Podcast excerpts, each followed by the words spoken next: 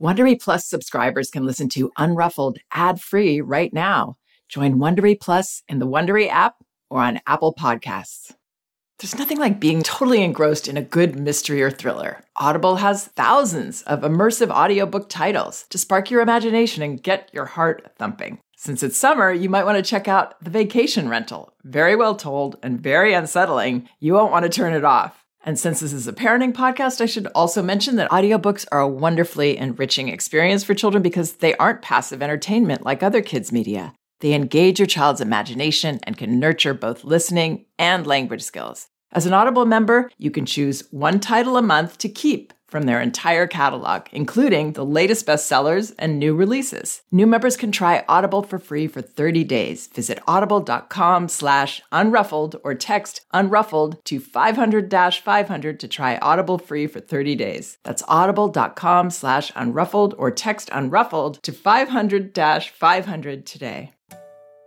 You can count on T-Mobile to help keep you connected. After investing billions to light up their network from big cities to small towns, T-Mobile is America's largest 5G network. Plus, when you switch to T-Mobile, families and small businesses can save up to 20% versus Verizon and AT&T. Visit your neighborhood store or tmobile.com to switch. Plan savings with T-Mobile, third line free on essentials via monthly bill credits versus comparable available plans. Plan features may vary. Credits stop if you cancel or change plans. Hi, this is Janet Lansbury. Welcome to Unruffled. Today I'm going to be talking a bit about some ideas for raising twins. And these ideas actually apply to all parents and I believe are helpful thoughts in terms of taking care of single children, siblings that are of different ages, and all aspects of parenting. Here's the note I received. I was wondering if you could do a podcast for those parents with twins or more. I try to respectfully parent, but find it so difficult with two babies. They're both eight months now and both so dependent on me, which is fine. I just get overwhelmed. How would you handle two babies complaining or crying at the same time? Especially when across the room, as I'm getting one ready for lunch or a diaper change, the other is crying. I try to acknowledge her, but not sure if she gets it because I can't make eye contact. If you have any advice for multiples, I would really appreciate it. Thanks. Okay, so the reason I haven't chosen to do a podcast or even a website article about twins is that I I like to share things that will make lives easier for as many parents as possible. But when I realized that parenting twins can actually jumpstart us all into understanding our role as respectful parents, I thought this might be really helpful because these are ideas that apply to parenting in general. So, what can raising twins teach us all about parenting? One, that babies are aware, capable people and communicators. Alison Gopnik's studies show, and I believe she even states it this way, that babies are more aware than we are. They have what she refers to as a lantern type of attention that's shining light, that's taking in everything in their environment. As opposed to us as adults, we've learned to have a spotlight type of attention. So they don't miss the things that we often miss. And so, the first thing I want to say to this parent in particular is that across the room, her baby can be communicated with through this mother's voice, through her verbal communication. And they can even feel the vibrations of mood from across the room. That's how hyper aware infants are. And because they are absorbing everything they learn so much and develop so much in these first years. That's also the reason they get very easily overstimulated. You can imagine. We're able to tune certain things out. Babies can't. We have to be careful of overwhelming them and allowing them to absorb all the stimulation that they can't release except by crying. But can keep them awake when they actually need to sleep. It can make it harder for them to eat. So, to answer this parent's question, how would you handle two babies complaining or crying at the same time, especially when across the room as I'm getting one ready for lunch or a diaper change and the other is crying. Well, first of all, I would understand that it's safe for me to care for one child while the other child is waiting and that that baby's doing what the baby's supposed to be doing, which is communicating, signaling that they want attention as well. But that very seldom is an emergency that needs to make us frantic or drop everything to run over there and make sure that baby's okay. And why is that important? Because our frantic energy is going to be felt by both children, even the one on the other side of the room, but especially the one that we're right next to. And our emotions will affect our child. They're looking to us to be the leaders, to let them know that they're safe, that they can depend on us. And it's discomforting to have adults that are anxious around them. And one could ask, well, how do I stop being anxious?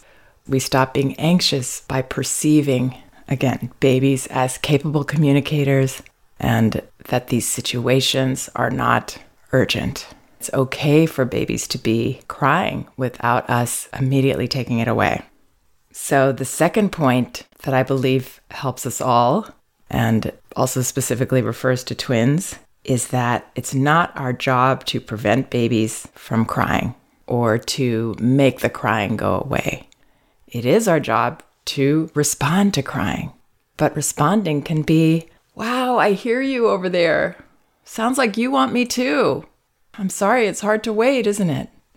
Letting that baby know that I hear her and I'm actually wanting to encourage that communication. And I realize it is very, very challenging because cries, nature designs them to stir us, to make us jump into action. That's how babies survive. They learn how to make that sound that will let us know that they're there. So this mom says, I try to acknowledge her, but I'm not sure if she gets it because I can't make eye contact. Believe in her. She gets it. And that doesn't mean that she'll suddenly stop. She might need to keep telling you that. But for the bigger picture of the sense of security that both your children feel, it's better to hold your own and not allow yourself to be pulled into the sound of that cry in a frantic way. And this holds true, I believe, throughout the years with children that we can get sucked into their pace and their demands, whether it's a whine, whether it's a really impatient child interrupting us, or an angry child, or an upset child. If we get sucked into our child's feelings there and their pace, it's going to be tougher for everybody because it's going to be exhausting for us we're going to be more likely to lose our temper and get frustrated because we're getting pulled into these immature people's feelings and their ups and downs. They're not going to feel that we're that stable leader that they need. So, we do play a part in these behaviors that children have and their sense of comfort. The less comfortable they are, the more they're going to be unraveling, whether it's a baby crying, a toddler melting down or whining, or an older child being tense and impatient with us and demanding. And that also means that we have power here to work on how we're perceiving our children and our role with them. We have to hold our own pace with children as confident leaders. That's the third point. It will be easier for you as a parent, it will be easier for your child, and it will actually make us happier parents as well. It's not detaching, really, it's just feeling yourself as separate from that other person and their feelings. This works with adults too. When people behave in ways that are uncomfortable for us, it's their feeling that's being expressed there. It really has very little to do with us. And the fourth point I want to make is very relevant to parents of twins and will help all of us, especially if we have more than one child. And that is we can't please everyone all of the time. And all these points are interconnected, by the way, obviously, as you're noticing. We can't please everyone.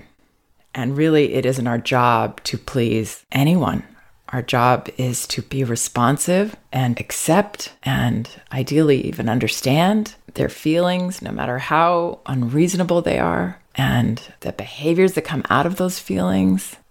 But it's not our job to make the feelings, quote, better. Because the best scenario is they get to express it, not that they stop expressing it. So, the wonderful thing about parents of twins, and I've noticed this with the parents that I've worked with that have twins, is that they get to learn straight off the bat that they can't please everybody. There are going to be a lot of instances where they're not pleasing both their children, and that's okay. By pleasing, I mean that neither one is expressing a discomfort. I use an expression sometimes let the plates drop. It's okay.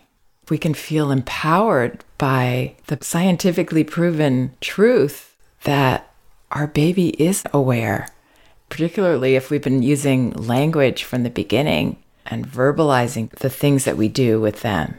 All the details. I'm going to pick you up now, and now we're going to go over here, and it's bedtime. I'm going to bring you into your sleeping place. And now I'm going to help you get your pants on. Can you lift your foot up a little? Can you put it through this hole? All of those things build the communication that allow a baby to understand when we say, Oh, I hear you. I'll be there as soon as I can. I hear you, my darling. And it will be proven to us that our babies are understanding because sometimes that baby will stop crying because they feel heard and they feel acknowledged. We got their message, so they don't have to keep giving us that. I have lots and lots of parents sharing stories with me all the time that are so eye opening and they never cease to amaze me.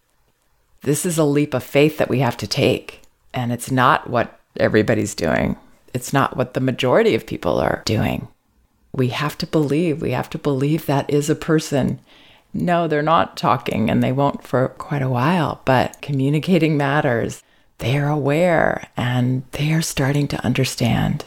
They are sensing our intention. So, in terms of the specifics that this parent shared about her twins, she says they're both eight months now and both so dependent on me. Yes, babies are dependent on us. Young children are very dependent on us. But I'm wondering if there might be some dependencies here that the parent is unwittingly creating herself or encouraging.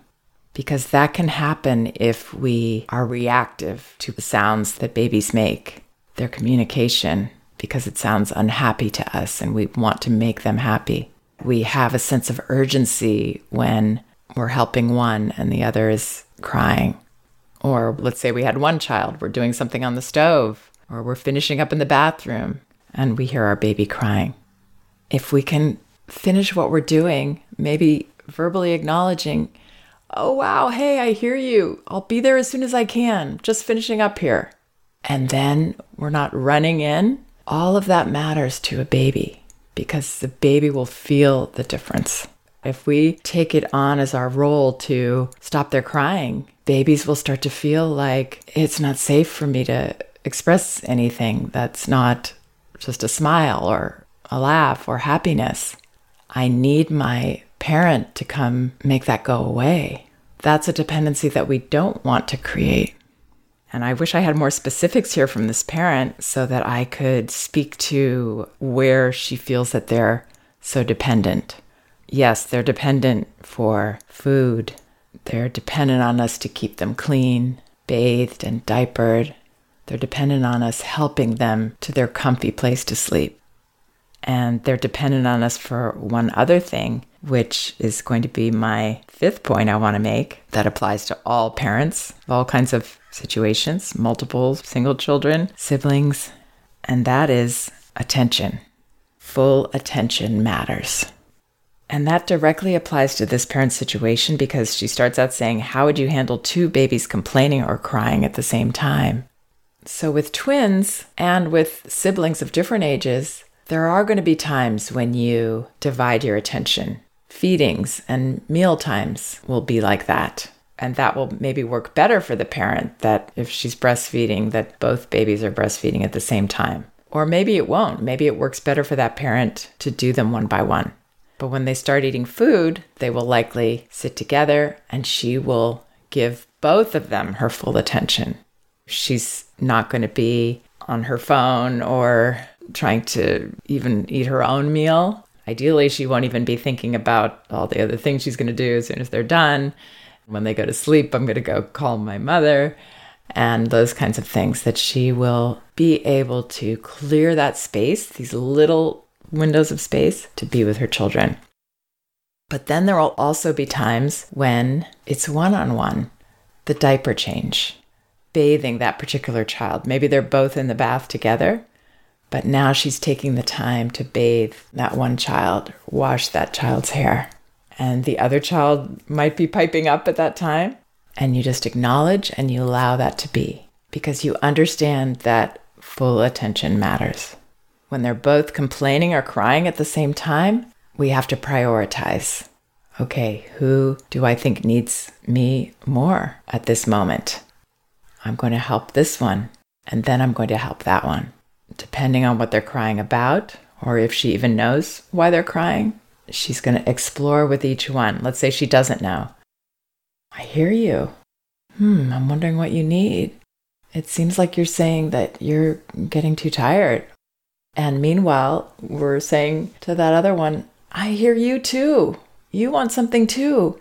Just give me a moment here and I'm going to be right with you. So we enter into a conversation with each one. It's not about them understanding every word. And that's why it's so important not to just say words, by the way, but to really have that intention that this guy needs something and I, I really want to help you. First, I have to do this, but I hear you.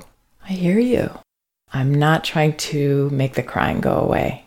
I'm accepting that I'm in this situation and I have to hold my own. So, those are the five points.